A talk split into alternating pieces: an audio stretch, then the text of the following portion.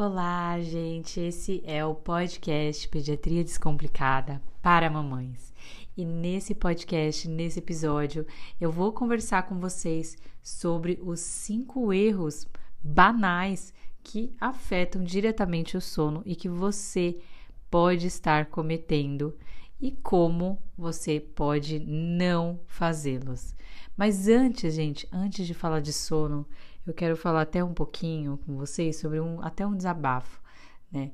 Quem, quem não viu essa semana, mas é, eu passei um, uns apuros com a minha filhinha mais nova, a, a Sara, porque ela pegou a tal da bronquiolite e isso fez com que ela ficasse é, muito mais difícil, né? A parte do sono, acordando mais vezes, é, quisesse mais colinho, e tá tudo bem com isso, né? A gente sabe que quando os bebês ficam doentes, quando algo foge da rotina, tem viagem, dente nascendo, salto, a gente sabe que de, de certa forma o sono com certeza vai ser afetado, gente. E eu vou dizer uma coisa, o sono, ele não é uma fórmula mágica, o sono, ele não é uma pílula mágica que você vai lá e vai fazer assim, no estalar de dedos, e ele vai resolver.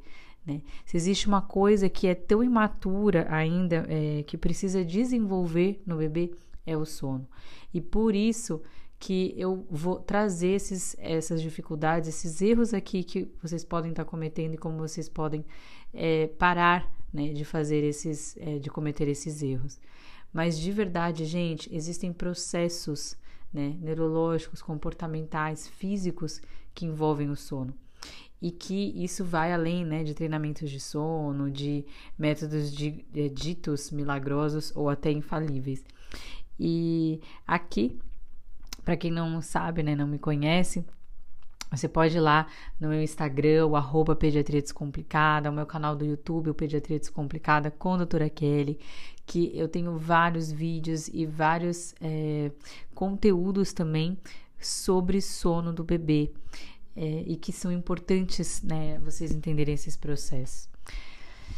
E como pediatra, né, eu pude ter a chance de ver muitos, muitos pacientes, né, milhares de pacientes, e ajudá-los nesse processo. E com as minhas filhas não seria diferente, né? É, e muitas vezes a gente olha, né, o, o copo, metade, em vez, eu sei que o copo pode estar metade cheio, metade vazio, mas a gente só fica olhando o lado ruim do sono, né, do sono ou de tudo, na verdade, né, isso faz parte também do sono, mas muitas vezes a gente não percebe é, o que que tá acontecendo, né, naquela situação. Então, por exemplo, a minha filha tá doente, né, e, e se eu levasse, não levasse em conta o fato dela estar tá doente, dela precisar mais de colo, dela precisar realmente É, de uma posição melhor para dormir, até ficar em cima de mim, por exemplo, é, e eu falasse assim, nossa, mas é que ruim, ah, mas ela é assim, gente, porque é, se eu não considerasse que ela está doente, eu poderia achar que, nossa, é uma coisa muito anormal, mas na verdade o fato dela estar doente faz com que eu entenda isso de uma maneira é, mais gentil, mais ampla também. Então, assim, gente, é o sono. E quando eu falo, é, eu vou chegar lá nos erros, mas o que eu quero dizer aqui pra vocês é, às vezes, você tá no olho do furacão, né? Você tá cansada, você tá exausta, você não aguenta mais não dormir. E, e eu sei que o cansaço é desesperador. Eu sei que não dormir é desesperador. E as mães também, as mães têm muita dificuldade. Se você tá me ouvindo aí, com certeza você deve estar balançando a cabeça e falando assim, Kelly... doutora Kelly, é muito verdade isso. Mas, às vezes, quando a gente está no olho do furacão, a gente não enxerga o óbvio. A gente não enxerga aquilo que a gente precisa enxergar. Então, é preciso dar uns dois passos para trás, olhar a situação de uma maneira mais ampla, para aí sim falar, não, peraí, onde que eu estou errando? O que que eu posso melhorar? Então, uma coisa que eu quero dizer aqui para vocês é respira fundo. Alguma coisa é, pode estar realmente fora do normal, ou pode ser realmente apenas um ajuste de rotina, ajuste de algumas coisas que eu vou falar aqui pra vocês, tá bom? E antes de mais nada, então, convido vocês já a compartilhar, seguir aqui o podcast, compartilhar e seguir as minhas redes sociais, e vou ter, é, quero fazer um convite pra vocês muito especial é, aqui no final do podcast, que é para você conhecer, né, aí o meu curso Sono Descomplicado, que essa semana, inclusive, está com um preço super especial. aí da, da Black Friday. Mas vamos lá, vamos aos cinco erros que afetam diretamente o sono do bebê. E o erro número um, gente, é a gente não adequar as expectativas do sono do bebê ou da sua criança. E adequar expectativas ou você saber o que esperar é muito importante, gente. Por quê? Porque a gente não pode achar, gente, que o sono do bebê, o sono de um recém-nascido é igual do sono, ao sono de um adulto. Não é, né? Então, o que que é esperado para um bebê de três meses? O que que é esperado para um recém-nascido? Gente, você não vai... É, o esperado não é que o bebê durma doze horas seguidas, né, nessa idade. O esperado é que ele acorde algumas vezes à noite porque ele precisa se alimentar, né? E aí a gente acha que tem que ser assim porque é, alguém falou isso, ou porque a gente não entende o que é, a gente acha que tem que ser igual ao sono de um adulto, ou alguém, algum curso milagroso, aí, alguma coisa que falaram para vocês, e sempre vai ter a filha da tia da vizinha que dorme a noite inteira. Né? Então, adeque a sua expectativa, saiba o que esperar do sono do seu filho, né? Ele é, um, ele é uma criança, e, e eu falo de adequar a expectativa não só em relação à idade, mas ao momento que ele está vivendo. Por exemplo, é, ah, tá com o dente nascendo, tem um salto, tá doente, é, tudo isso vai afetar o sono, como eu falei para vocês. Para o bebê e para a criança, o sono é algo extremamente sensível, né? Então, por isso, primeiro, adeque as suas expectativas em relação ao sono, tá bem? Então, o segundo erro, o erro número dois, é não saber como estruturar a rotina do bebê. Gente, e aqui eu tô falando de uma rotina, tá? Não rígida, mas uma rotina estruturada. O que significa uma rotina estruturada? Uma rotina que existe uma sequência de eventos, uma sequência de, de ações que vão acontecer ao longo daquele dia. Assim como a gente faz a nossa rotina, né? Quando a gente acorda, a gente vai ao banheiro, aí a gente troca de roupa, lava o rosto, aí a gente vai tomar o nosso café, aí a gente volta, se arruma, toma banho, escova o dente, sai para trabalhar, volta, né, do trabalho, vai almoçar, fica um pouco com as crianças, enfim. Como que é o seu dia? Existe uma sequência lógica de coisas. E por que que a rotina ela é interessante e importante para o bebê? Porque ela traz segurança. A rotina faz com que você saiba o que vai acontecer no próximo passo. E você saber o que, aconte- o que vai acontecer, quando você é, percebe, sabe que aquilo é algo, né, que é algo previsível, você se sente mais segura, você fica mais tranquila, menos ansiosa. Então, por consequência, isso também vai acontecer com o bebê. E, gente, os bebês funcionam muito bem com rotina. Mesmo os bebês mais difíceis. Aliás, eu vou dizer aqui que os bebês mais difíceis, ditos difíceis, né? Ou mais agitados, que têm um, uma personalidade mais forte, que têm um comportamento mais é, expansivo ou um pouco mais agitado, a rotina é essencial, é primordial para eles, justamente pelo fato deles serem assim. Então, lembre, gente, que é importante você estruturar uma rotina no passo a passo. E no curso que eu falei para vocês, eu explico como fazer isso. E eu explico uma teoria que se chama Teoria do Abraço, que é você olhar o bebê como um todo. Você não olhar apenas a... o sono, né? O problema, porque quando a gente não dorme, a gente só olha para aquilo, né? Eu sei. E o erro número três, gente, qual que é o erro número três? É você achar que não existem medidas de higiene do sono, né? Então, assim, você vai falar boa noite, boa noite pro seu bebê, você vai, por exemplo, passou um dia inteiro lá, o bebê super agitado, sem rotina, barulho, enfim, várias coisas que acontecem ao longo do dia que deixam o bebê estressado, muito, é, com muita adrenalina, acordadão ali, os dois olhos arregalados daquele jeito, ou a criança fez algo que, né, ficou super agitada, e na hora de dormir, gente, não é só apagar a luz, tchau, boa noite, né? Eu falo que se fosse assim, virar pro lado da boa noite, ia ser muito fácil. E eu gosto de explicar isso, é, essa a questão da higiene do sono, como é, uma vida de um, né, um dia de um adulto bem agitado. Por exemplo, você foi no trabalho, teve um monte de reunião, um monte de coisa, aquele dia agitado, sabe, que você, enfim, briga com o chefe, tem um monte de coisa, a sua cabeça assim chega a mil quando você tá em casa. Aí você encosta, você deita a cabeça no travesseiro, fecha o olho, mas você não consegue dormir. É, e, e você não consegue dormir porque você não consegue desligar, porque foi um dia agitado. Então, é, o que, que a higiene do sono ela faz? Ela faz com que todas, toda essa agitação que você tava, do trabalho, é, transicione para um momento relaxante, para um momento de descanso.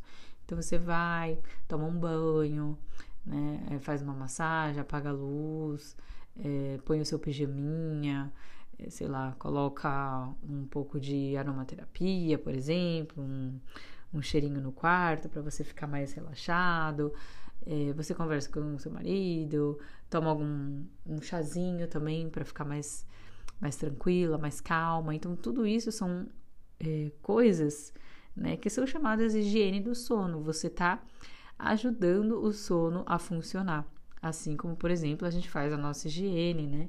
A gente escova os nossos dentes, a gente toma o nosso banho, é, lava o rosto, esse tipo de coisa. Então, lembra que a gente tem que cuidar do nosso sono, assim como a gente cuida de outras áreas da nossa vida, tá? Não esqueçam disso, e isso se aplica também para a criança. O erro número quatro, gente, o erro número quatro é a gente não achar que a alimentação influencia o sono. Eu falo isso porque, gente, a alimentação é extremamente importante para o bebê e para a criança, né? Ela está interligada ao sono porque um bebê bem alimentado, né, uma criança bem alimentada, ela vai dormir muito melhor. E isso se aplica tanto à amamentação exclusiva, quando o bebê está só no peito, por exemplo, ou quando o bebê começa a introdução alimentar. E também a alimentação influencia em outros aspectos. Por exemplo, você tá com dor no estômago, ou o bebezinho tem refluxo, tem uma alergia alimentar, ele tem cólicas terríveis, muitos gases. Se o bebê tem a parte do trato digestivo muito alterado, tem é, dores e cólicas terríveis, ele vai sentir dor. Ele não vai conseguir é, dormir é, com, confortável. Né? Ao mesmo tempo que se você coloca um bebezinho que tem refluxo deitado, ele vai sentir dor, ele vai gritar, ele vai acordar porque ele está sentindo uma queimação ali é, no corpinho dele, no estômago dele, por exemplo. A mesma coisa se o bebê tem um intestino preso, o bebê não consegue fazer cocô, fica com o intestino preso, aí fica com dor, com cólica, fica com gases, e aí isso também atrapalha o sono. Vocês veem, gente, como o sono é só a pontinha do iceberg? O quanto que várias outras coisas podem influenciar é, o sono do bebê? Então, por isso que você precisa olhar para esse aspecto também, tá bom? E chegamos aí ao quinto erro. E o quinto erro, gente, ele é, é um resumo de tudo que eu falei agora, né? Que é justamente você não enxergar o bebê como um todo.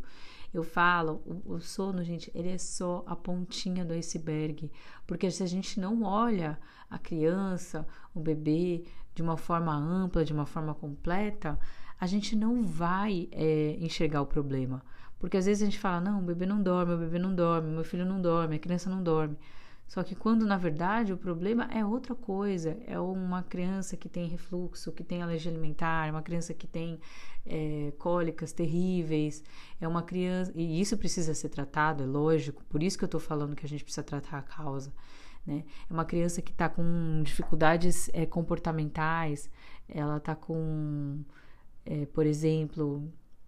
carência mesmo, a mãe passa o dia inteiro fora, não, tem, não consegue ficar muito tempo com, com ela, e ela e, com o bebê ou com a criança, e ela tem essa carência, né? Ela tem essa necessidade de estar perto da mãe.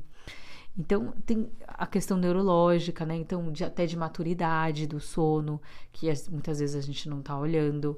Então, tudo isso, gente, é importante para a gente conseguir enxergar o sono de, da maneira como ele deve ser visto. Né? Não apenas, ah, o meu filho não dorme, o bebê não dorme, a criança não dorme, e agora? Porque é isso que a gente vê, né? A gente vê, é, e isso, é, como falei, não dormir é desesperador. Então, a criança não dormir é desesperador. Você fala, meu Deus, meu filho não tá dormindo, o que que eu faço? E aí a gente só consegue ver isso, consegue, só consegue ver que não tá dormindo. E não consegue olhar para trás e, e olhar, como é que ele tá, o, o meu filho tá nesse aspecto? Como é que a criança tá no aspecto emocional, no aspecto de desenvolvimento, no aspecto de alimentação. Então, a gente tem que olhar toda a criança, tem que olhá-la como um todo para conseguir resolver o problema do sono, que muitas vezes não é um problema de sono. Vocês entendem? E é isso que eu falo é, no meu curso Sono Descomplicado. Eu falo, eu explico sobre esses aspectos todos do bebê de uma maneira mais profunda, lógico, mais ampla, trazendo mais soluções. É, muito mais do que eu trouxe aqui para vocês, lógico, não daria para falar tudo isso aqui num único podcast, não é mesmo? E, gente, é, é, essa semana, é, na semana da Black Friday, eu tô com uma... É, a gente tá com... criou um grupo de WhatsApp justamente para divulgar uma condição especial para vocês. É, então, se você quiser, né, se você estiver ouvindo esse podcast e por acaso e quiser ter acesso ao curso Sono Descomplicado, eu vou deixar o link, ele vai estar tá lá na minha bio do Instagram, o arroba Pediatria Descomplicada, então vocês podem acessar lá, tá bom? Um grande beijo para vocês, gente, não esqueçam de me marcar, falar o que vocês têm aprendido aqui com o podcast, tá sendo muito especial trazer esses conteúdos para vocês. Então, até, a próximo, até o próximo podcast, tchau, tchau! E se você gostou desse podcast, já se inscreve para você receber novos episódios. Aproveita e me segue também lá nas redes sociais com o meu arroba Pediatria Descomplicada e o meu canal do YouTube com o mesmo nome, onde eu sempre estou compartilhando conteúdos. Até a próxima!